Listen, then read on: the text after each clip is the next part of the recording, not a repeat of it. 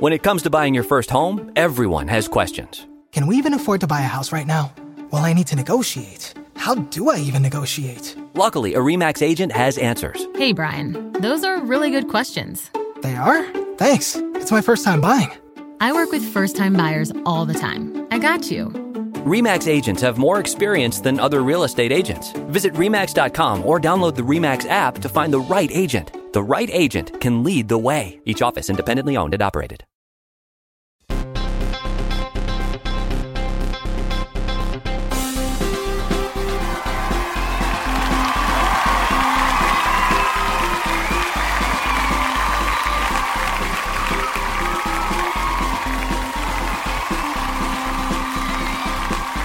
Hey, Stockholm. Welcome to Pod Save America. I'm John Favreau. I'm John Lovett. I'm Tommy Vitor. It's great to be here. This is really our is. Uh, this is our first stop on our European adventure. We're heading to Oslo and Amsterdam and London after this, but uh, it's been fun in Stockholm. How many people here are Swedes? Good amount of Swedes. How many people here are expat Americans? How many people here are from other sundry European locales? All right. That's huh. good. All right, good mix. Good split. Good split, yeah. Uh, and, uh, and other places. There's other places. Uh, you egomaniacs. Other. It's not about you. One little bit of housekeeping for all of our pod listeners out there. Uh, next week, Tommy is hosting his first live Pod Save the World show in Los oh, yeah. Angeles.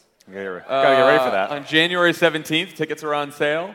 Uh, it's going to have Ben Rhodes, Samantha Power, and the filmmaker behind the documentary The Final Year, about the last year of the Obama administration. So if you guys are in Los Angeles, please check it out. We'll get you in for free, if you're here, not if you're listening. Let's start with the news. So I don't know what's happening in uh, Swedish politics these days, but over in America, we are in the middle of a spirited debate about whether the man we elected to lead our country is uh, mentally and emotionally fit to hold that job. A headline in Saturday's New York Times reads, "Trump, defending his mental fitness, says he's a very stable genius." So that is very exciting for us. uh. Of course, uh, Donald Trump's mental fitness Who has been... Who can forget? Who can forget? When Albert Einstein famously wrote that letter that said, "I am a genius." And when Newton, the apple hit him in the head and he said, "I'm a genius." Very stable genius. I'm a very stable, very stable genius. So, obviously, we've had this debate since Donald Trump ran for president. Um, but the latest kerfuffle is taking place because of a new book by Michael Wolff, called Fire and Fury, where he interviews most of Trump's advisors, friends, and family, who all come to a similar conclusion, which is that the president is sort of an idiot. Now, there's been a lot of questions about whether all of Wolff's reporting is accurate or embellished, but I guess my first question is, how much of it is surprising? How much, how much were you surprised reading that book, Tommy? I was not surprised about the fundamental character of Donald Trump. I mean, I think everything we've learned about Donald Trump over his entire career is that he's a narcissist. He doesn't give a shit about anyone but himself. Right. Uh, he's not particularly thoughtful or interested in learning about anything but his own news clippings and, you know, whatever's on cable news that instant. So I don't think, like, the basic thrust of what was reported is somehow new or revolutionary or, you know, like, jaw-dropping. I do think to see a White House that has so little regard for the President of the United States when they're currently dedicating their lives to working for the man, uh, that they would shit on him to a person, including his own children, like that, it, it tells you a lot about uh, what it's like being in that building, what they actually think of him, you know, and it sort of confirms all the things that we know from afar because he tweets things that, you know, lead us to these same conclusions. What do you think, Levitt? Yeah, you know, it, it sort of confirms what we suspected or assumed. I think it is valuable insofar as it eliminates any doubt. I think even those of us who are very anti-Trump there's a part of us that wanted to at least believe that it was five percent better than we feared, right? Just a, that the Trump we see on television is worse than the Trump that exists behind closed doors. That it's a bit maybe of a performance. Maybe there is some exaggeration. Maybe there is, right. Maybe there is maybe some exaggeration. Maybe we're exaggerating once in a yeah. while. Yeah, maybe we've taken this, uh, not even just ten percent too far. No. No. It's as bad as we think. One, one of the things that's fascinating is it, it It seems as though from everyone from Rex Tillerson to Gary Cohn to, to Kelly to McMaster to his own children, it seems that it's not possible to come away from an interaction with Donald Trump or to hang up the phone with Donald Trump. And like a lot of these guys have this inability to stop themselves from saying, what a fucking idiot. Oh my God. Holy shit. Uh, over and over and over again. They hang up the phone and they're exasperated. Yeah, no, he he is... said this before, a Fox News-loving, low-information voter who became president. That's who he is. I mean, I think it's interesting because so much of the coverage of Trump and his presidency is, you know, and he's got this low approval rating, and Democrats hate him, and they've never hated him more, but the base loves him, and so it's sort of, it becomes this partisan coverage, right? And what was interesting about this book is literally everyone who has ever worked with the guy, including family members, um, the Republicans in Congress, the people in the White House, his friends, they all think that maybe he has some sort of genius or, or intelligence when it comes to showmanship, salesmanship, marketing. Yeah. But when it comes to any other policy issue, substantive issue, that he's just not that bright, that he can't focus. There's also been this thing, you know, when he first became president, everyone's like, is he distracting us with this, right? Is he, is he, is this some strategy to distract us from X issue and, and, and Y issue? And the truth is, he's the one who's distracted. He's not distracting us. Like, he can't focus on anything for more than a couple minutes. All he does is watch T V. As, and you've said this, Tommy, like, he has access to the most secret, interesting information in the world, more so than any other human being on Earth. And doesn't seem like he wants to read any of it. And this is this I think is an interesting point, because the one thing people maybe gave him credit for was marketing and P R, and that he understood how to like sell a message to a nation. Right. I think his election maybe sort of led us to believe that could be true. The reality with this book is his team fucked up royally by the way they responded to this. This would have been likely oh, another twenty-four hour, yeah. forty-eight hour news story that just went away. I mean, literally, he had, there there have been Uh, North Korean nuclear tests that have had a shorter shelf life than this book, because Donald Trump went out with this insane statement savaging Steve Bannon, and now like all of us are like, oh my God, I gotta download this right now, and his lawyer go out and, and send a cease and desist letter. So they have leaned into this thing so hard and made it this fascinating food fight that everyone wants a piece of it, led all the Sunday shows today, um, and it's entirely because they fucked up their response.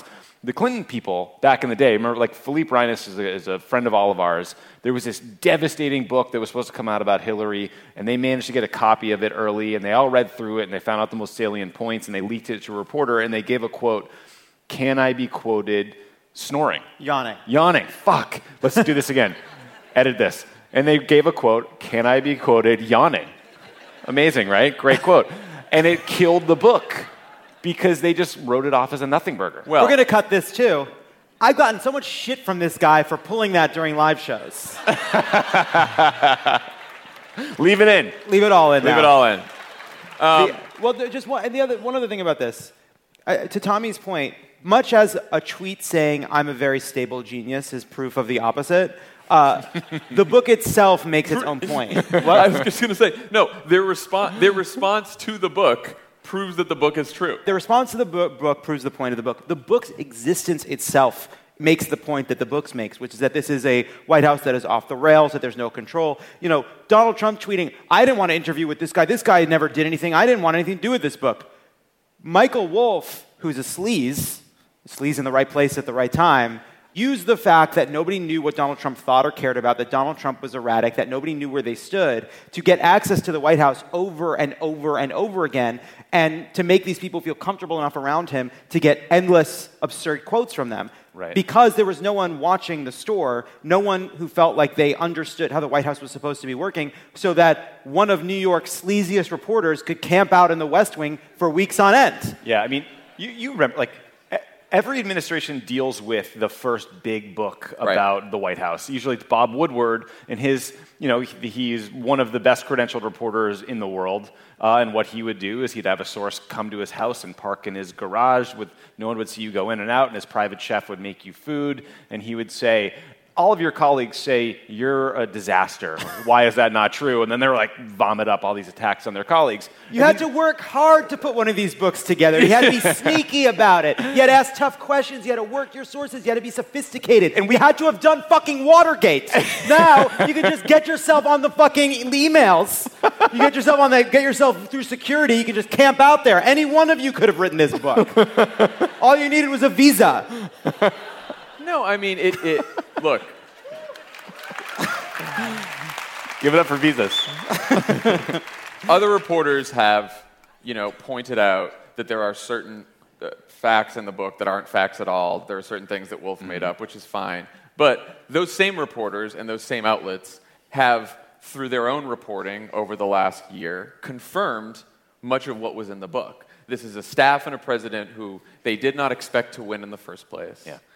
As soon as they did win, they got in there, and then they thought, yeah, we deserve to be in here. And they had this chip on their shoulder the whole time that since uh, everyone was wrong about the, you know, guessing that we were going to win the race in the first place, all the criticism now must be wrong, too.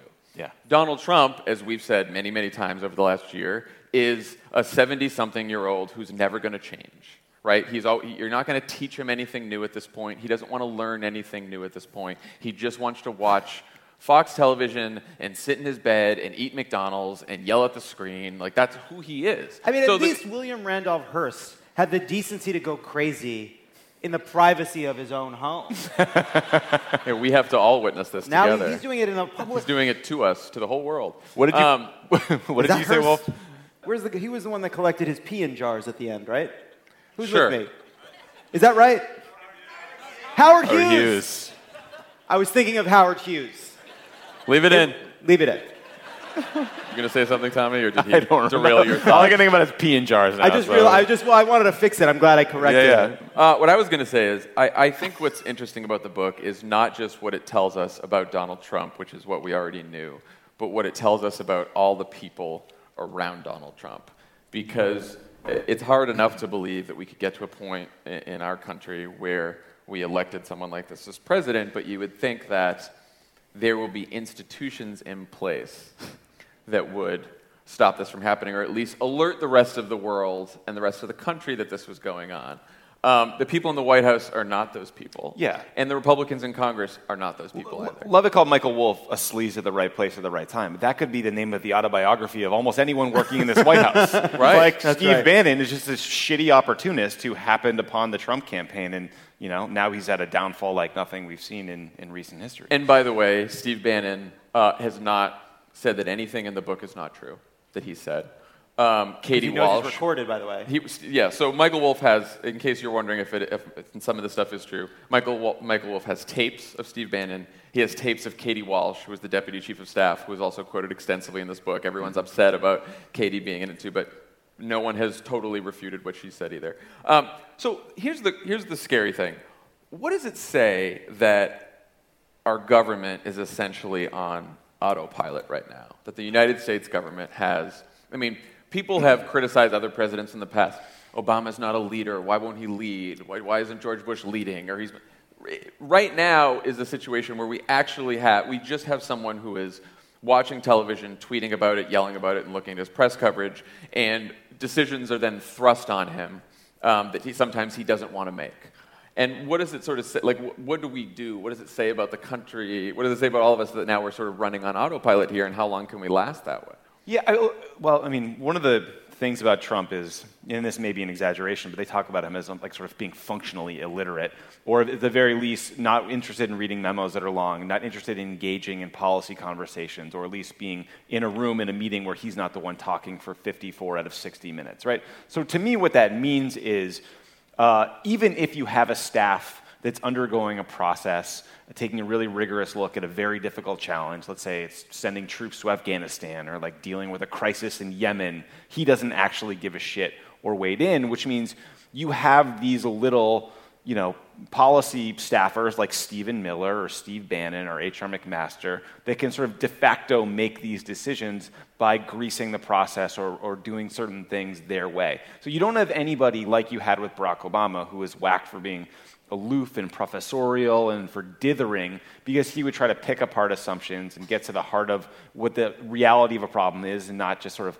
take on the Washington response that, you know, we're doing X thing because that's the way we've always done it, right? So there is this autopilot feel, which is going to run up against a big challenge at some point. We just don't know what and when. Yeah, I, I think the scary piece of this is the world is coming for Donald Trump at some point, right? There's no, every president deals with a crisis that demands them, demands that they perform the job. Um, he's already failed that when hurricanes have come, devastating hurricanes that have caused dislocation and misery. You know, Puerto Rico still needs a lot of help. That is a terrible and sad and uh, an enraging example of presidential failure. And it can get much, much worse than a storm. So I think that is a really terrifying reality. Uh, on the other hand, one of the sobering parts of this is that in the same way that when we thought Donald Trump would lose, we were all kind of realizing that The only reason Donald, the only reason Donald Trump wasn't doing better in the campaign was not because our institutions were holding up, not because the media was holding up so well, but because Donald Trump was his own worst enemy. Um, and that's still true now. In many ways, you know, Donald Trump not wanting to do the job, not wanting to go campaign for healthcare, helped us in the fight to stop healthcare. Donald Trump not having an attention span, not being able to lead an organization is part of the reason he hasn't had more success on issues like immigration and hasn't had more yeah. success on some of his plans. It's it's clear that the man has plenty of authoritarian impulses, and that um, you know, if if he knew better, might do some much scarier things. And the reason that he hasn't been able to be more effective is because he isn't that bright, and he also didn't also, he didn't bring a staff of people who are all ideologically committed in the same way. And it also speaks to, I think, the nature of the United States government, where in the vast bureaucracy that is the executive branch, Um, you are, the president is allowed to make certain political appointments in each department, but there also is sort of this vast group of civil servants in the Department of Defense, in the State Department, in the Justice Department, everywhere else. And those people, because of their hard work and because they are non-political and non-partisan in many ways, they have sort of kept the government running and kept us out of more trouble, even when we have a president who is, you know, completely, manifestly unfit for the job. And by the way, one of the great challenges of being president is figuring how to steer this giant ship and how to get uh, semi-autonomous bureaucracies and agencies to bend to your political will. That is one of the challenges of being president. Right, which he has not been able to do in any way. Not able to do at all. You know, every president, I think, spends some time, this is true of Obama, Bill Clinton, every Republican, Democrat. At first, the you know, the, the president kind of tells you what to do. You know, you spend some time figuring out what the job is, and then and then... the person slowly figures out how to wield this power, how to make the, how to fit the presidency to what they want it to do. I mean, Donald Trump just can't get on. He can't yeah. board the thing. He, you know, he keeps. He's. Um, I don't know what a sports metaphor would be. He can't get on the jet ski. yeah, but making the, right the decision sport. Is the easy part. Implementing it and forcing the government to comply to what you've demanded is it's actually like the, the magic. Maybe getting on a moving carousel. Okay, that's not sports. Cool. I think. Um, I think we also learned from this book, I mean, we have heard through leaks over the last year that, you know, there's Jared Kushner and Ivanka Trump and Gary Cohn and Dina Powell and this group of uh, moderates in the White House, moderate Democrats or moderate Republicans, whatever they may be, who have tried to steer him in the right direction. Um, and so far, they have all been abject failures in that regard. Yeah. And you and you sort of understand why that they've been abject failures, and it's because he is this guy who only listens and can only process the last person who's been in his ear, and even then can't focus past the next few minutes or until the next Fox segment. And so even if Ivanka's telling him all the wonderful reasons that we should stay in the Paris Climate Agreement, if Steve Bannon walks into the office five minutes after her and says something different, or if he turns on Sean Hannity and he says something different, that's how that decision's going to get made. Yeah, it turns out Jared's a conniving little shit. He's just not very good at it. Yeah, that's a, those people are not good at their jobs. Well, you know, I, I feel like there, you know, is he crazy or is he not crazy? Is he is he stupid or is he smart? And I think it's a bit, it almost doesn't matter. It doesn't matter, and it's more subtle than that. Whatever whatever sharpness or innate abilities he may have once had, he has allowed to astro- atrophy by virtue of his disorders, his whatever, narcissism, lack of discipline, uh, laziness, selfishness, and lack yeah, of curiosity. Like we, we keep going through this, you know, there's a million articles today and conversations on all the Sunday shows like, should we diagnose him? Is it a mental thing? It, it almost doesn't matter. It's, his personality is will always be unfit for this job. That's just the way it is. Whether it is a mental disorder or not, it doesn't matter. He's just, he can't do the job. The other thing I took away from, from all of this is, to your point about the, the people who claim that they were saving America, you know, I used to give them a little bit more credit uh, in that I recognized that there was virtue in having a few sane people around him. But when you see this book, I, I, and, and, and as we've seen in the recent, recent recent weeks, he is so out of control, he is so unable to do the job, he is so disconnected from the job, that actually what we need is much simpler, which is we don't need a sophisticated group of people pulling the strings. We need, we need to know that there are people who will stop him if he tries to do the big, terrible things. And that's right. it. You know, it doesn't matter whether Stephen, you know, whether Dina, Dina Powell and Gary Cohn are there to stop Stephen Miller. It, all, what matters is having the, the one final check against this person, because the reality is there that for all the ways in which he's not up to the job, all the ways in which he's not sophisticated, he is still the most powerful person in the world. And the hope has to be that for all the criticism and for all the ridiculous and for all the rest, that there's that that people like John Kelly and others who are, you know, whatever they're telling themselves, that if they are put to that one big test that they'll pass it, and I don't know. The book makes me, I, I get like where the sort of so-called moderates are coming from, and sure, it would must have been awful fighting against Steve Bannon, like a bona fide racist, awful nut job every day. But I actually ended up holding them in even more contempt yeah. because they yeah. knew goddamn well all along what a bad person Donald Trump is, and they still helped him get fucking elected. And that's a risk that they never should have taken. Right, because the choice the choice that Ivanka Trump and Jared Kushner and Dina Powell and Gary Cohn didn't make was to walk out the front doors of the White House, go in front of a bunch of microphones, and say, this man is crazy and unfit for the job, and he shouldn't be there. And they could have done that, and it might have made a little bit of difference. Maybe it wouldn't have. If Ivanka did it, that, yeah, that, would, that would make a big difference. That would have made news. But, like, you know, they, they thought to themselves, we're here because we need to be here, and we need to help this, and if we're not here, worse people are going to be here. And I, I get that rationalization, but they just, they all told Michael Wolff for this book, and they've told, you know, Jonathan Swan and Mike Allen and Maggie Haberman, all these reporters, that the guy is crazy. They've but, been doing it for a year, and they just don't say anything about it publicly, because why? Well, that's the, but that, and every single person from the Hill, all the people that know, there's the few crazies, but all the ones who know damn well that he's unfit, from Paul Ryan to Mitch McConnell to Dina Powell to Gary Cohn to all of them, Mattis, McMaster, all of them, they've all made the compromise for themselves that says, this is the world, and I have to do my best within it to function, and this is the moral compromise I'm personally making. But all of them together have the power to change this. Right. All of them together are making the decision to make this the world. And so it is a collective action failure. It is a tragedy of the commons. None of these people individually are willing to do the right thing. And so all together, they're doing a terrible moral failure, participating and, in a giant moral failure. And speaking of all of them together, the other thing I found very interesting is that Donald Trump, from the beginning, this book says, basically outsourced his entire legislative agenda to Paul Ryan and Mitch McConnell, and especially Paul Ryan, because he hated Paul Ryan during the campaign because Paul Ryan said bad things about him. And then at the beginning of the administration, Paul Ryan walked into the White House and kissed his ass. To the, and, and, to and the point where it made Trump's staff embarrassed for Paul Ryan. Right. That's Trump's how staff, f- people who have totally killed the part of themselves that can feel embarrassed, murdered it. And basically, Donald Trump said, I'm not interested in policy. I don't care that much. I don't want to know about health care. I don't want to know about the budget. And you go handle it. And so Paul Ryan and Mitch McConnell are basically in charge of the U S government in terms of domestic policy, in terms of legislation. Um, and that's what we have right now. And that, They're basically also, two kids wearing a trench coat pretending to be president.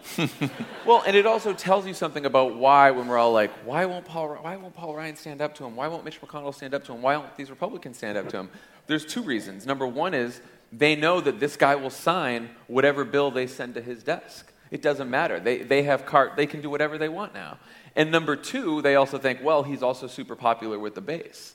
And if we go against the base, then we're screwed in our elections. So doesn't hurt him, it hurts us. Right, it hurts us. And so we get whatever legislation we want signed, and we also get to be elected again if we just don't say anything about Donald Trump. And that's the that's the bargain they've made. And so no matter what Donald Trump does, no matter what awful decision he makes, no matter what awful thing he says, they're thinking to themselves, my career and the legislation that I want is more important. And it's, and it's what we've said for a long time. They're going to tolerate his head as long as his hand can sign things. Yeah, and that's it. Um, so we should talk about the Trump response. On Saturday, he uh, he accused the Democrats and the media of, quote, taking out the old Ronald Reagan playbook and screaming mental stability and intelligence. Boy. Like, just watch one documentary on Ronald Reagan. You know what I mean? There's probably a one-pager somewhere that could show you what actually the truth was about his precipitous mental decline. Right. The, and I don't know if I'd call that the Ronald Reagan playbook. Nor would I. Um, and then he continued. He learned, you know, he's threading his tweets now. He's, he's learning. Actually, throughout my life, my two greatest assets have been my mental stability and being, like, really smart. It's funny that the biggest laugh line tonight is just verbatim Donald Trump tweet. I became president of the United States on my first try. Also not true. He ran in two thousand. First try. Um, on my first try. What the fuck? It's not riding a bike, you know? Like, what are you doing? On my first try. Like learning to dive. I think that would qualify as not smart, but genius. And a very stable genius at that. Um, so that's our president. Uh, and then he gave a press conference at Camp David, with all of our favorite Republicans standing behind him. And now we are going to play a little bit of a game. Now for a segment we call OK Stop. We happen to have this this a little a little snippet of this press conference. Here's how it works. We roll the clip. As it goes, we say OK Stop to talk about it. Let's roll the clip. But this morning you were tweeting about your mental state. Okay, Why did stop. you feel that? Mitch McConnell couldn't dress up for this? What? So what's des- going on? He's yeah, describe this. Set the scene. Describe this for the people at home. Uh, so Donald Trump is standing at a podium at Camp David, uh, the, the presidential retreat. Uh, he behind him uh, are several members of Congress and his cabinet. And for his some cabinet. Reason. You got you got sexy Rexy. Uh, Mike Pence is back there. The C I A director for some reason. Which is deeply strange. Mitch McConnell, for those of you at home, has his saddest sad turtle face on right now. It is just... Look at that. It's funny. The red sweater and his face are in a disagreement. Because the red sweater says, this is fun for me. I'm having a nice time. I'm feeling colorful. I'm in jeans. Uh... The jeans are like, what am I? What body is this? How did I get with this? Does, this, does, this doesn't feel like a body that wears jeans. Look at that face. Okay. I need to tweet about that this morning. Well, only because I went to uh, the best college. Okay, stop. Co- Those of you, you can see the souls of the people behind him floating up in the air and disappearing. It's like one of those Dementors from Harry Potter came. They just sucked the life out of these fucking people having to listen to him talk about his college. You guys, what, seventy-three? You went to the best colleges. Uh, and no, you didn't. Uh, I went to a, uh, I had a situation where I was a very excellent student, came out, made billions and billions of dollars, became one of the top business people. Went to television and for ten years was a tremendous success, as you probably... Okay, stop. Heard. You hosted The fucking Apprentice. Many things you can say about someone who hosts a successful reality T V program, but, like, you don't have to be a genius. It's not something where they say, oh, we only let the smart ones do that. Yeah. You fired Meatloaf. Yeah, it's not like... yeah, I mean, it's not like Kim Kardashian, like, goes to a Mensa meeting and then... heads over to the yeah. thing. He didn't lose eighty pounds to play a part. He just yeah. sat in a fucking boardroom and said, you're fired. uh, ran for president one time and won. And then I hear this guy that uh, does it not know me, doesn't know me at all. By the way, did not interview me for three. He said he interviewed me for three hours in the White House. It didn't exist, okay? It's in Stop. Okay, in- stop. That is, um, it's not true, apparently. He, uh, Michael Wolff, inter- He might not have interviewed him in the Oval Office, but he interviewed him many times and, of course, knows him. So just trying to fact check it, you know. Good. But I don't know this man. I guess uh, Sloppy Steve brought him into the White House quite okay, a bit. Stop. And... Sloppy Steve? I I'm might have gone with, like, him. Schlubby or, like, Sloppy Schleppy. I don't know. Sloppy. It's sloppy like he was Steve. Sloppy on his job, but he's also just a sloppy look. Like, I think, I, I think it's one Steve. of his better nicknames. It's, look at Kevin McCarthy. It's not, like, it's not quite Lion Ted. It's not quite Low Energy yeah. Ted. It's no Little Marco. It's no Little Marco. No Little Marco. Ke- yeah, Kevin McCarthy, you guys can't see right now, but uh, everyone else is trying to do the staid dear leader face, and um, Kevin McCarthy is losing it. He's just cannot keep up the facade.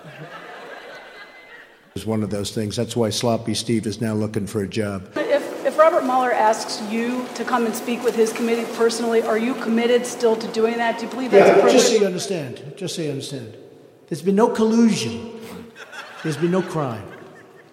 And in theory, everybody tells me I'm not under investigation. okay, okay. That's so funny. In theory, my lawyers say I'm good. In theory, where did that come from? It's, in theory, in it's theory, so everybody tells it's me. So it's so funny when he. Those tru- words have never appeared next to each other in any sentence. In, in theory, theory, everyone tells, tells me. me. The um, I'm not under investigation. It, I, I never understand when Donald Trump chooses to be lawyerly. Right. You know, like. He'll just look at you and tell you a stone-cold lie, and then he'll come back and say, in theory. You know? It's yeah. like, also, there's no crimes. There's no crimes. Four of your associates have been indicted right now. Two have pled guilty. No. You colluded on television. National security advisor. There have been crimes. Indeed. There are several. There have been several There's crimes. several crimes. Some of them confessed to already. And, like, the collusion isn't like, we're not waiting for some smoking gun. He colluded on television. Hack her. He did it. I fired him because I didn't want this Russia thing going on. He, he's told Lester Holt. Yeah, no, it's all out there. But anyway, in theory, maybe I guess Hillary not. is. I don't know, but I'm not. But there's been no collusion. There's been no crime. But we have been very open. We could have done it two ways. We could have been very closed, and it would have taken years. But, you know, it's sort of like when you've done nothing wrong, let's be open and get it over with. Because, honestly, it's very, very bad for our country. It's making our country look foolish. Okay, stop. And this is... Hey, well, you know what? That's yeah. great. That's a. I'm glad we're in Stockholm. There's hey, definitely something guys... about this making our country look foolish. I want to ask you guys a question. All right, you have to decide which has made us look more foolish. Is it the special counsel provision allowing for an investigation of administration potential crimes during the campaign, or is it the fact that we elected our worst person president? This one... Or this one. Oh, the Trump one. Yeah. We know where Sweden stands. Yeah. Thank we're you. Al- we're also in a part of the world where we don't have to be reminded of uh, the role the Soviets and the Russians have played as an aggressor for a very long time. It's, a, it's an ongoing challenge. This is so. true. Country that I don't want looking foolish. And it's not going to look foolish as long as I'm here. That's interesting. Good way to close. That is reassuring, because imagine what it would be like for America to look foolish. Not as long as he's here. So let's talk a little bit about the federal investigation into the president and his associates, which, as we mentioned, has so far led to two guilty pleas from Trump's national security advisor and his foreign policy advisor, as well as two additional indictments from Trump's former campaign manager and his deputy. Again, this is just a I- hoax. Uh, before we even just... That is crazy. That's the end of a story, right? That's not the beginning of a story about what's wrong. That's the culmination of a story of historic importance. Right, like you it, haven't had that since Nixon. Well, and also those facts in, in some ways confirm everything that's in the book, because none of those people would have taken the jobs that they took, Michael Flynn or Paul Manafort, knowing the things that they had done Uh, that would cause them problems that they ended up lying about if they ever thought Trump was going to win. Right? It's, they all did this because they thought it would prop them up financially for a while and get them some more fame and fortune, because that's how the U S political system works. Right, right. They got caught up in this. Um, so before all the all of our American political news got sort of swamped by the Wolff book, there was a fairly explosive New York Times story that broke last Thursday uh, about the part of Mueller's investigation that's focused on whether Donald Trump and his associates obstructed justice. Uh, and what we learned from that piece is that Trump tried to do everything he could to prevent Attorney General Jeff Sessions from recusing himself from the Russia investigation because he wanted Sessions to protect him, because he thought that the job of the Attorney General was to protect the president. And then we also learned that before Trump fired Comey, a Jeff Sessions aide was running around trying to dig up dirt on Comey and push it to reporters so he could slander Comey in the press, thus making up an excuse to fire him. Joke's on what? You, Sessions aide. James Comey is perfect. I was going to say, jo- s- joke's ne- on you. We didn't need the bad stories. We just fired him anyway. um, so question, does any of this information advance the case that the president obstructed justice more than we already know? Where does this, where does this leave us? Well, I mean, I, yes. I think that if Mueller's team has confirmed that Trump went to Don McGahn, his White House counsel, and said, don't let him go, uh, tell him not to, to recuse himself, I think that's probably significant. It also sounds like Reince Priebus, who is the chief of staff, who's since uh, been fired and frog marched out the door, has handed over con- contemporaneous notes that buttress the case. There's a lot of evidence in this story that seems like uh, it would very much add to whatever case Mueller is putting together. Yeah. And again, just to reiterate this, and because we've talked about this before on the pod, the standard for obstruction of justice is corrupt intent here.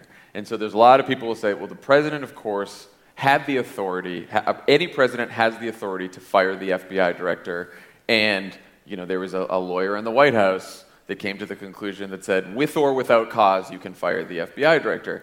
And that might be true, but you also, you, a president doesn't have the authority to do things if they may also cover up crime. So, like, you could not fire the F B I director if you were given a bribe to fire the F B I director. That would still be illegal, even though you had the authority to do so. Right, but there are a lot of, like, facile arguments about, like, well, he can fire him any time he wants for any reason. Like, that's ridiculous. You know, you're allowed to shred, do- you can have a shredder. You can shred documents whenever you want. You can't come in in the middle of the night and start shredding shit to conceal a crime. You're trying to tell you me know, scissors are illegal now? Right. Like, there's all kinds of things that you have the authority to do, but then when put in the context of yeah. obstruction of justice are illegal. All of this goes to what we already knew. I mean, that feels like the theme of what's happening right now. There's more and more reporting confirming the public shit where the crimes have been committed right before all of our eyes is being affirmed by what's been going on behind the scenes. That yeah. what we didn't know just confirms what we saw on television, which is that Donald Trump fired Comey to obstruct justice. Right. Like, to, I, he practically said it. He said, James, I'm sorry, you have to go. I'm in the process of obstructing justice. Well, and we know, again, because the, the, the biggest smoking gun was the day after he fired him, and he interviewed, and Lester Holt interviewed him and said, why did you fire this man? And he said, oh, because of the Russia thing. And then Russians came to the White House. The Russian foreign minister was in the Oval Office. And he said, oh, you know, I fired the F B I director, you know, and I was facing a lot of pressure because of that this Russia thing. That's not happening anymore. Yeah. Again, it's all right there in plain sight.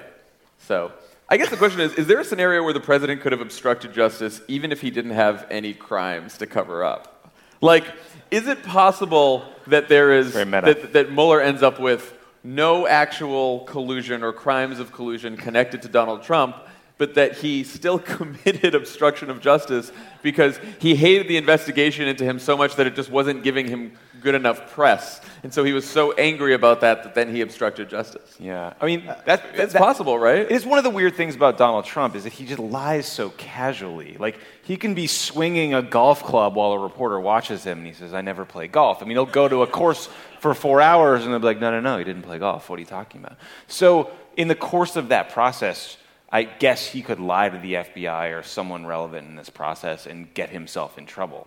That's what I'm waiting for. At some point, if the F B I, if Mueller actually interviews Donald Trump, if they put him under oath in some way, I don't think things are going to go too well for him. So that's, that's a, just a guess. I know he can be very disciplined if he needs to be.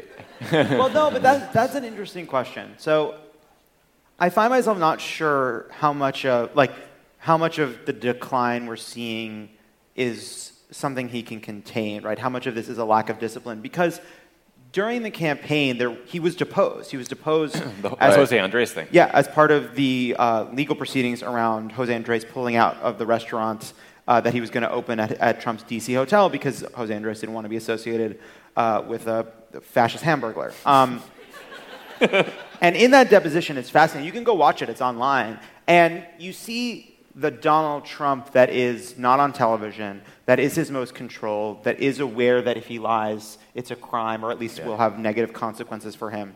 And it is, it's still him, but it is more contained, and it does seem like more rational and more in control. And so I don't totally know like how it, much of that guy is left. It's possible if he knows his ass is on the line, that like if this if this goes south, you're either going to jail or at the very least, or there's going to be impeachment proceedings, or there's going to be a big problem. That maybe yeah. he can pull himself together enough mm-hmm. to tell the truth. I mean, Donald Trump has trained himself to lie because he's trained himself to not fear the consequences of the lies coming out a week right. from now, two weeks from now. He'll just lie again in the future. That's something he can deal with. There's always another lie to make up for the last lie. Right. That's how he glides through his despicable little lie. Because the worst life. that can happen is people in the press and Say Democrats can yell at you and yeah. whatever. He can get but past he, that. But there are the lies you can't get out of.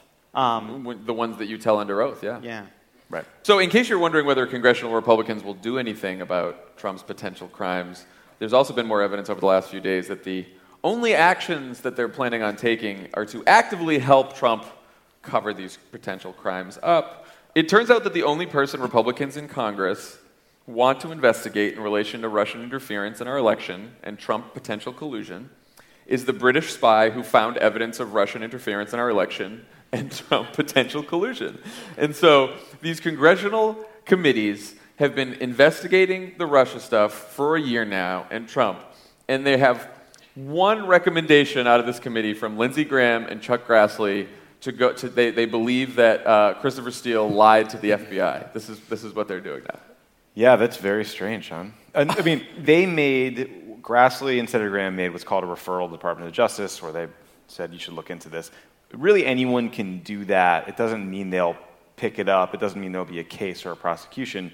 But it is very significant that a senator of that stature would send that letter and do something like that. It's also very strange to me because, like, the underlying crime allegedly in the Trump case is that he, he or his campaign conspired with the Russians to to change the outcome of our election. The underlying allegation here about Christopher Steele is that he talked to journalists about what he found in the course of his research, which is not a crime uh, in, in any scenario. I guess they're saying he lied about it to them, but I'm still not really sure what the sort of base case here, like what is the relevance of that fact? Yeah, I mean, it seems like there's two things going on, and they're both about obfuscation. So on the Steele front, there's like sort of a, you step back and there's sort of a deeper lie or deeper manipulative effort going on, and it's basically to try to disqualify the entire Russia investigation by disqualifying the Steele dossier. And you guys remember the Steele dossier, it's where the, the rumor of the sort of... P P tape. The, the P tape, John. Which... You know, because we don't live in the simulation where there is a P tape, it will never come out. It's just something we'll dream of. Um, there's just not going to be you a P tape. Dream of the P tape. The P tape is a fantasy. We hope is true. But regardless, the dossier. You know, they're trying to disqualify the dossier to disqualify the whole investigation. But reports, including the New York Times and elsewhere over the course of the past couple of weeks, have made it clear that the dossier is not the whole source of this investigation, that the dossier confirmed some stuff that they had separately, that there was a larger investigation going on because of Papadopoulos and others, so... No, he got drunk in London and told the Australian ambassador yeah. that there were uh, Russian crimes. And it set off a whole thing because that's crazy. And then the...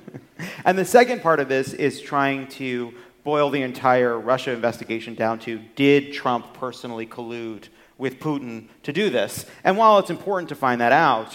What is undeniable and what is tremendously important for our democracy, and by the way, your democracy and every democracy in Europe, is Russia's attempts to influence and undermine uh, Western democracies around the world, and that unequivocally happened, and it is dangerous. And the point Mark Warner has made over and over again, which is important, is, okay, you, you've made this entirely about you. It is incredibly important that we safeguard our elections from Russia moving forward, but because Trump has made it about himself, and the Republicans are carrying his water, we're actually not doing what we need to do to protect ourselves. What Grassley's trying to do is actually even a step crazier, which is they're trying to say the Clinton campaign, in, at least in part, paid for the Steele dossier, which pushed it over to the Obama-run F B I, which kicked off an investigation. So this whole thing is Hillary's fault, like everything else in our fever dream of an existence over the last thirty That's right. fucking years.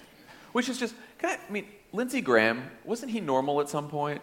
Yeah, you know, like a Republican we disagreed with, that you know we did, but like he used he, he at one point he said Donald Trump was a kook who, yeah. who shouldn't be in office, It, there's a bunch of other Republicans who were still self-against to Donald Trump, but said, you know, on this Russia thing, we still need to know what's happening and what's going on. We need to investigate it. It seems like it's deteriorated even worse than, than it started yeah. in, the, in the last couple I mean, months. And maybe it's just a coincidence, but it's happened as as Mueller has started handing down indictments and we've seen more evidence. I don't know what's going on with Lindsey. I mean, look, Lindsey Graham was never... was never an ally here. No. But he was one of those people on the list with the Corkers and Flakes and McCains of the world that once in a while would remember that they liked to believe that they had really strong principles. Uh, and they would, and he once in a while would act on them. And then and they'd they, put that statement out and then they'd be like, ah, that was my principle. That, yeah, you see it? It's a statement.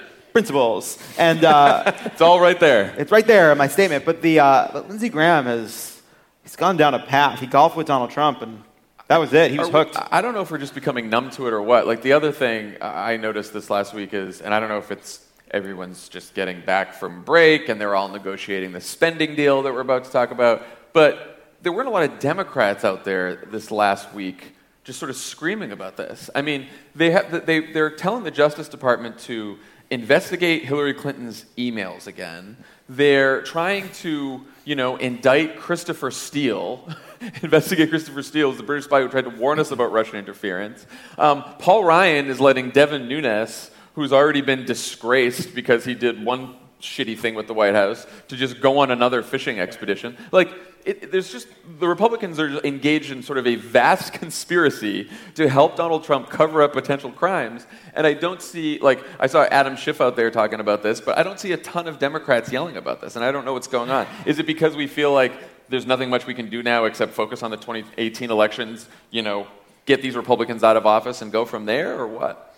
Dan made this point on Thursday's show about the fact that we don't just need to scream about this, but we actually have to lay out what exactly we want to do to hold Trump accountable on right. these matters, on these not policy, not like Democrat, not uh, domestic policy matters like healthcare and, and taxes, but what are we going to do on the institutional questions that Donald Trump has raised and that the Republicans have failed on? I think that's really important, but I think part of the reason we don't have those steps is I think Democrats, we know we need to focus on healthcare. We know we need to focus on taxes. And we also know we need to have the right things to say about investigating and holding Trump accountable. Right. But I don't think as a party we know where we're supposed to land. And I think there's a bit of fatigue on the part of Senate Democrats to just continue to beat this drum. Like, they think they're more comfortable fighting on healthcare. They're more comfortable fighting on CHIP. They're more comfortable fighting on taxes. And maybe ultimately that's where we'll win, so it's okay. I'm not sure. Yeah. I mean, what do you think? I mean, I would just say to, to Democrats, it's it's it's not like you need to be talking about the Russia thing all the time, because this is actually broader than the Russia thing. This is about sort of the Republicans in Congress degrading our institutions and the rule of law.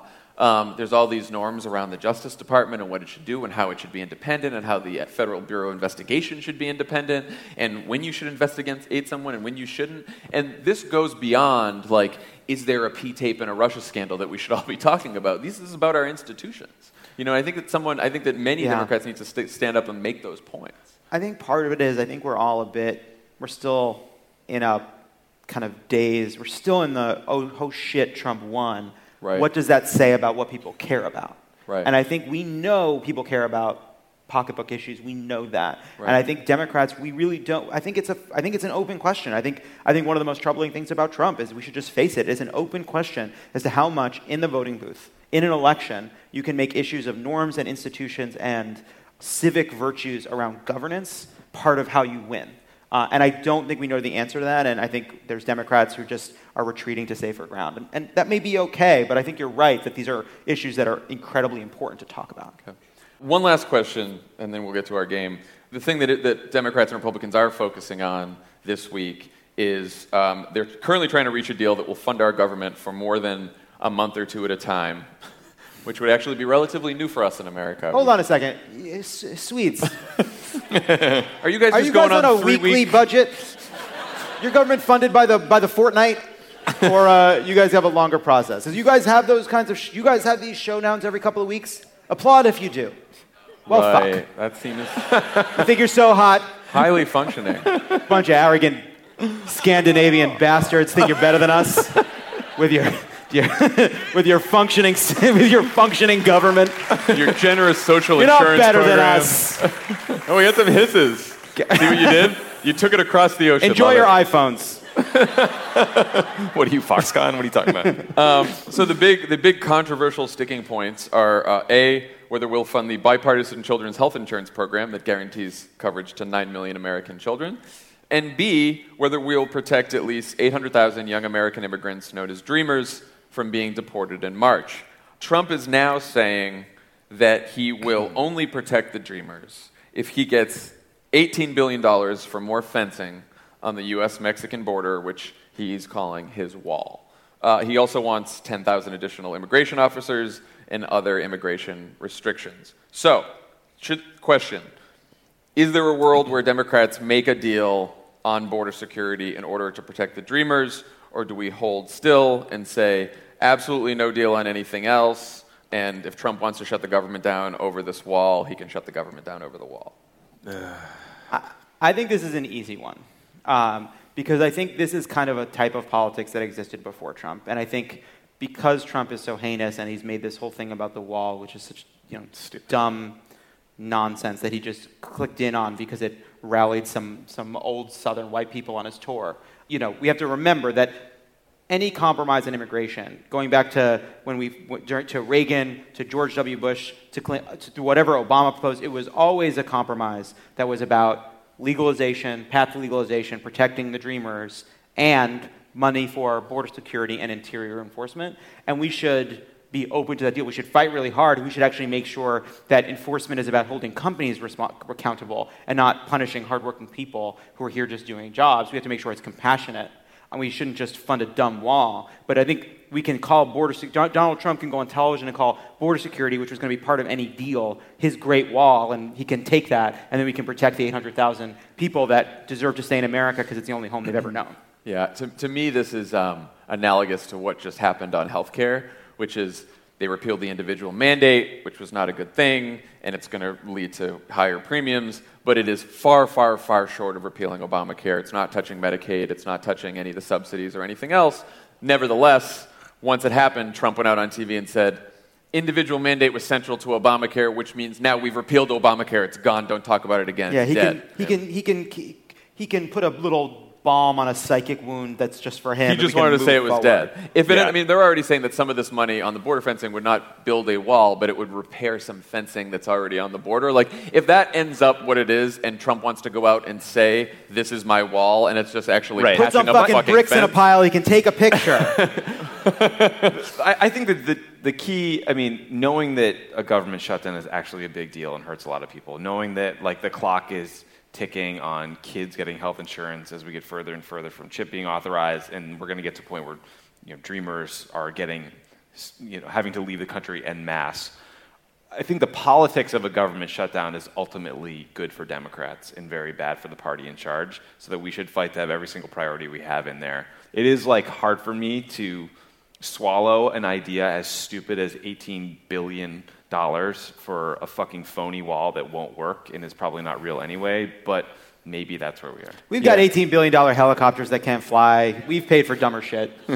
I think we got to watch it. I think we got to make sure that, like, some of the some of the things that maybe. they want, some of the, like, poison pills that fucking C-plus Santa Monica fascist Stephen Miller are inserting in this deal about cutting legal immigration and chain migration and stuff like that. But that's all the it, shit they're trying to jam to in point, late, too. Right. Right. And it could get to a point where we, it's too much and we've got to say no. But I think the most important thing for Democrats is no Democrat should vote to fund a government that will deport eight hundred thousand people who it promised to protect. And no Democrat should vote to fund a government that will not extend insurance to nine million American children. And yeah. we have to just be absolutely firm on that and not and that, take that vote. That has to be a line, that has to be a line that Senate Democrats understand is something that is being drawn by the millions of people that have become engaged in a way they haven't been before, that have been paying attention, that these are the people that are going to deliver the House, these are the people that can deliver the Senate, and whatever they think about the broader politics of immigration, whatever they think about that, this is a moment where the entire Democratic base is looking to see if Democrats are going to give them something to vote for. Mm-hmm. And if they let us down, I think we have to unleash holy hell, but we have to just push them right now to do the right thing. Okay. When we come back, we'll have another game.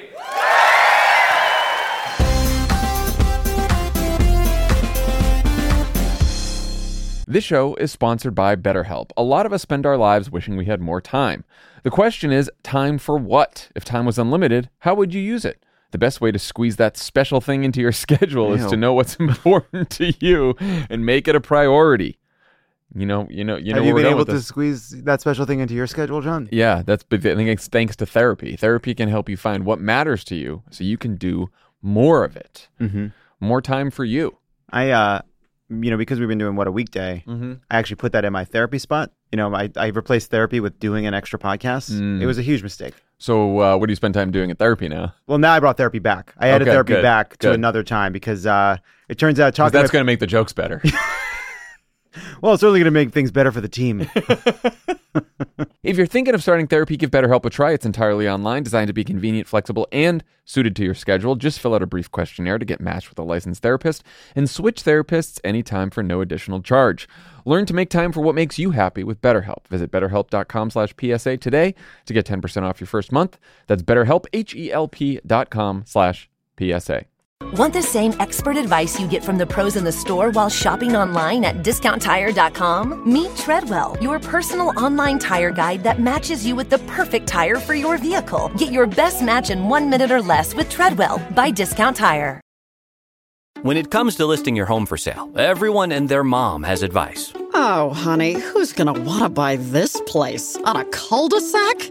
It's literally a dead end. But for professional advice, a RE/MAX agent actually knows best. Let's start with a neighborhood analysis. I've been seeing lots of buyers looking to move here. RE/MAX is the most trusted name in real estate. Visit RE MAX dot com or download the RE/MAX app to find the right agent. The right agent can lead the way. Based on twenty twenty-two BrandSpark American Trust Study. Each office independently owned and operated. And we're back. Now for a game that we call Stockholm Syndrome.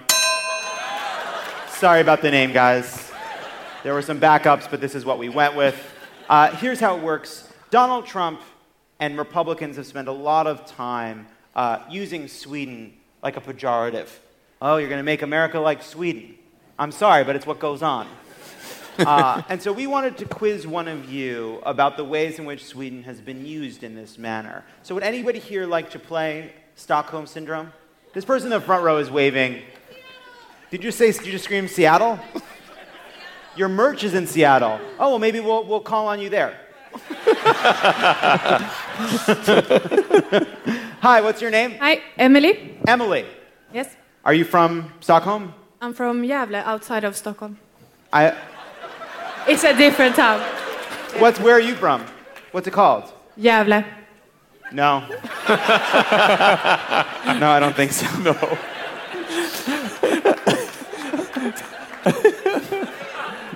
What was it? Gävle. And what was your name? Emily. So it's Emily from Gävle. Gävle. So, Emily... Yeah. Your first question, Emily from Yarvin.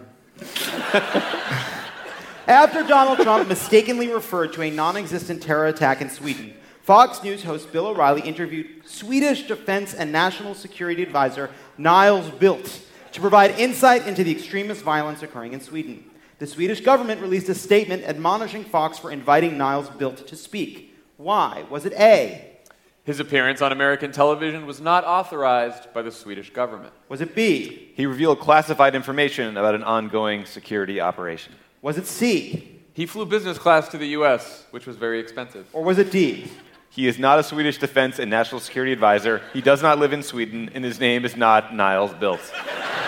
The answer is D.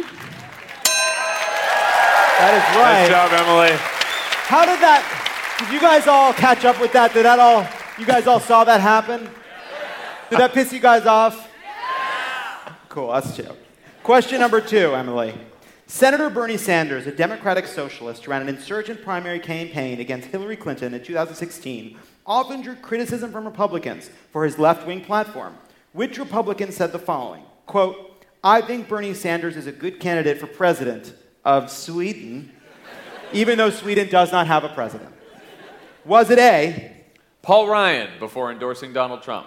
B. Marco Rubio before endorsing Donald Trump. C. Mitch McConnell before endorsing Donald Trump. Or D. Hillary Clinton before it all fell apart and we ended up in this nightmare hellscape. Paul Ryan? It was Marco Rubio. Ooh. Uh, who, by the way, I will separately point out, was at, said he used to say the line about Norway, but he's like, he got in trouble because Norway doesn't have a president.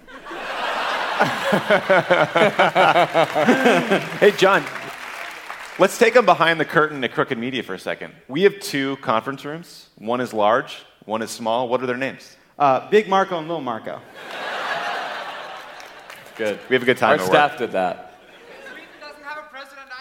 We know, that was the whole thing. Keep up. Okay, listen. I, di- I didn't think I'd have to do this in Europe. Here's the thing about shouting things from the crowd. You got to be so sure that you're right. Thank you for coming. I'm just, just... Emily, I'm sorry. I'm sorry for me, and I'm sorry for that person. Question number three. In a debate about income inequality, one conservative offered the following rebuke to liberals. You said, gosh, these executives make too much money. I don't think the government should be in the business of deciding what you get paid. In socialist countries like Sweden and Denmark, if you are born poor, you usually stay poor. Who said it? Yeah, you don't like it, do you? Who said it? Was it A? Paul Ryan, before voting for a tax bill to make school supplies more expensive for teachers. Was it B? Mitch McConnell, before voting to cut Medicaid for millions of working people. Was it C? Ted Cruz, despite the fact that study after study has shown that there is more economic mobility in countries with a strong social safety net, and that in America, you're more likely to be stuck in the same economic situation as your parents than you are in countries like Sweden and Denmark. Or was it D? Bernie Sanders, but like he was being sarcastic. That's a hard one, but I'm going to go with C. Nailed it. Right. Emily, you have gotten two out of three correct, uh, but this last question is, is for all the marbles. Do you have that saying here? It means for all the things. The whole enchilada. Question number four. Guys, can you focus? Yeah, yeah, yeah, no, go ahead. These are funny. Go ahead. Em- Emily, again. I'm sorry. How are you, Emily? Great. In- okay. Yeah. Thank you for wearing the merch. You're welcome. Question. It cost a ton in shipping and customs fees, so you should be grateful. Can we get the, um, you get the incorrect sound? Unfortunately, you are now two for four. Question number five. This is some good news. Sweden does have at least one big Republican fan. His name is Donald Trump. How do we know this? Donald Trump pretended to be of Swedish ancestry for decades, including uh, the lie in his book, The Art of the Deal. What are Donald Trump's true familial origins? Was it A? Donald was found in a crashed alien craft in Kansas by lovely farmers named Jonathan and Martha Trump, who raised the boy as their own. Was it B? Fred Trump, Donald's father, who was one of those guys that snuck onto the lifeboats on the Titanic before the women and children, because that kind of makes sense. Was it C? The Trump family was German, but pretended to be Swedish to avoid angering Jewish tenants during World War Two, and then just kind of went with it because it seemed cool. Or was it D? No one knows where Donald Trump came from. We all actually can't remember anything before twenty sixteen. We are all in a simulation, and we just relive the Trump presidency over and over again to see if we ever figure out how to save ourselves. They've done the simulation fourteen thousand times. It'll end when we get it right. Okay, the answer is C. I forgot that there was a quiz. So Emily, who paid for the shipping, for the merch, you've won the game. Woo! And for that, you will get a lovely one of these Pod Save America hats, shipping included, because Tanya's handing it to you right now. Guys, give it up for Emily. Thank you to John and Tommy, because they sat there while I screwed up the intro to the game. When we come back, some Q and A with you guys.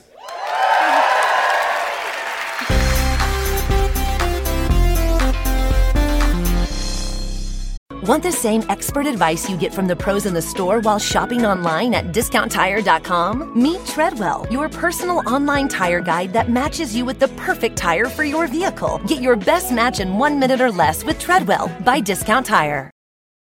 When it comes to listing your home for sale, everyone and their mom has advice. Oh, honey, who's going to want to buy this place? On a cul-de-sac? It's literally a dead end. But for professional advice, a RE/MAX agent actually knows best. Let's start with a neighborhood analysis. I've been seeing lots of buyers looking to move here. RE/MAX is the most trusted name in real estate. Visit RE MAX dot com or download the RE/MAX app to find the right agent. The right agent can lead the way. Based on twenty twenty-two BrandSpark American Trust Study. Each office independently owned and operated. Hey, it's me, your barista. You know how you come in almost every day for our cold foam coffee? Well, now there's an easy way to foam at home with new International Delight Cold Foam Creamer, and it's foaming delicious. New International Delight Cold Foam Creamer, now in stores. It's foaming delicious. Okay, we have time for a couple questions. Hi, I'm uh, Peter from Sweden. Hello. From Stockholm. Uh, so uh, in Sweden we have eight uh, parties in Congress, in Parliament. Uh, hearing about your grievances about splits in the Democratic Party, and if you like consider the thought experiment of having maybe a Mitt Romney party and a Donald Trump party in twenty sixteen, do you like uh, hope and in any way expect that there are uh, two parties in one hundred years in the States, or don't you? I mean, I just I think that I, I think that the way we're going, you could see an independent run for president and succeed. I, I, would, I would have never said that in a pre-Trump era, but now that Donald Trump's president, anything's sort of possible. But I do think that our two-party system right now makes it extraordinarily difficult for a third party or a fourth party to pop up and take hold. I think the Electoral College makes that really tricky. I think um, the way that congressional districts are drawn makes that tricky. Like, there's just a, a lot, lot of, of proportional representation makes makes that tricky. I mean, right. U S has four parties. They're just stuck into two cat. Like, the Republican Party has the corporate conservative wing, and it has this nationalist front. Uh, and the Democratic Party has the Bernie Sanders left wing, and it has a more center-left party inside of itself. We just fight a lot of these things out inside of primaries, and, and because of the way our system is designed, there's just it's harder for a third party to emerge. And also, it's you got to want it. Like, I don't think the Mitt Romney party uh, is pretty much just going to have Mitt Romney in it, because uh, the other the other possibilities, Bob Corker, Jeff Flake, all those guys, you know, they decided to quit and, and supposed to stay and fight Donald right. Trump. And so if you did, if you had this this portion of Republicans who really despised Donald Trump, who were in elected office and had this following in the country of Republicans who thought likewise, like our, our friend Tim Miller, who, who uh, is one of our contributors, and plenty of other Republicans we know, they would go do that, and they would field candidates, and they would try to do this. But they just, a lot of them don't want to do it. They don't want to battle Donald Trump because they're afraid of right-wing media. They don't think they're supporting the base. They don't think that the money, that they can get money from donors. And so the will has to be there to actually have that fight. And I think right now on the right side of the spectrum, that will isn't there. Um, and on the left side of the spectrum, I don't think the splits between um, sort of the Bernie supporters on the left, or on the far left, and a lot of the center-left folks are that extreme. Even as they were, in the, the Democrats are more ideologically united, at least elected Democrats, than they have been in some time. Um, but if it gets to that point, you actually need the people to go fight for that, and I don't see the will there. And just one other thing, that at this point, you've made it a lot, we've made it a lot. One lesson of Trump is there actually wasn't a big constituency for the Paul Ryan agenda. There, that, that's not what the certainly not what Democrats wanted, and it turns out it wasn't what Republicans wanted. Trump Trump ran roughshod over these people on, on trade, on immigration. He, didn't, he wasn't pushing a, a more right-wing tax policy. He ended up voting for it because, because he ended up signing it because he doesn't care, because he outsourced it to Paul Ryan. But, the, you know, deregulation and cutting taxes for billionaires doesn't have a party. In, fa- in fact, it's what may bring Trump and the Republican Party down in twenty eighteen, not some of the things that Donald Trump ran on, but some of the things that Paul Ryan pushed him on, which are cutting taxes and taking away Obamacare. That's what may do them in in twenty eighteen.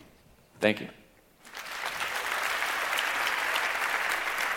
Uh, Sebulon from Linköping, and my question is to Tommy. I really like Pod Save the World. Thank you. It's with a short question. Tanya's wearing the shirt. Uh, so, what do you believe is the trajectory of on foreign policy views within the Democratic Party? On foreign policy views?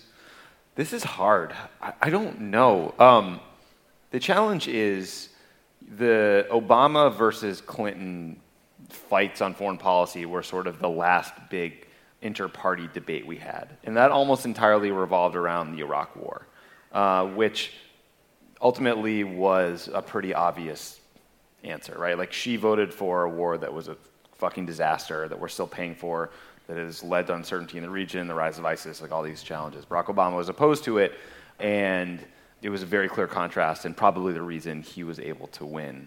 Obama, when he got in office, had talked about you know, how we needed to win the war in Afghanistan, how we needed to get tougher on al-Qaeda in certain parts of the country. And then I think Democrats were actually kind of shocked when he followed through on some of those promises, in- including going after bin Laden in Pakistan, increasing uh, targeted strikes against um, targets in various places, and sending tens of thousands of troops to Afghanistan.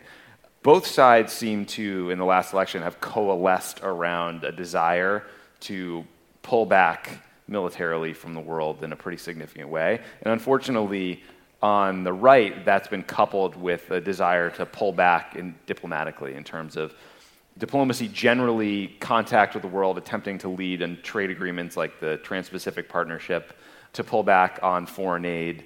I don't know what those fights are going to look like the next go-around. It's hard to see because the focus right now is so domestic in nature, and like we're always fighting about social and economic issues first, that foreign policy almost gets second shift. But you know, I think hopefully the good thing about the Obama administration is there was this reflexive uh, assumption that Republicans were muscular and Democrats were soft, and that the muscular foreign policy, the more militaristic foreign policy, was the one that was electorally effective and can be used as a cudgel to whack Democrats in an election. I think Obama reversed that thinking somewhat, uh, and I'm hopeful that can lead us to make slightly more intelligent, informed decisions going forward, even in the context of a political process. That said, like right now we're having a big debate over Iran and the Iran deal we cut to reduce the threat from their nuclear program, and it's still just as fucking stupid as, as all the other debates we have in Washington, so maybe we haven't learned our lesson yet.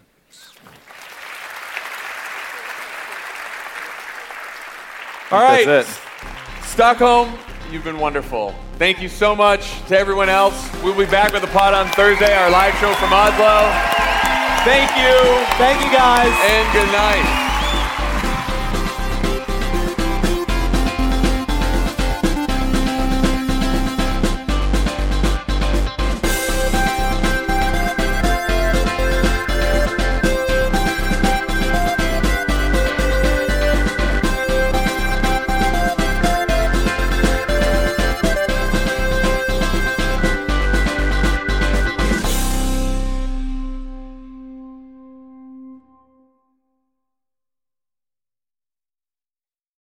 One, two, three, four.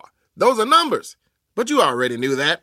If you want to know what number you're going to pay each month for your car, use Kelley Blue Book My Wallet on Auto Trader. They're really good at numbers. Auto Trader. Hey, it's me, your barista. You know how you come in almost every day for our cold foam coffee? Well, now there's an easy way to foam at home with new International Delight Cold Foam Creamer, and it's foaming delicious. New International Delight Cold Foam Creamer, now in stores. It's foaming delicious.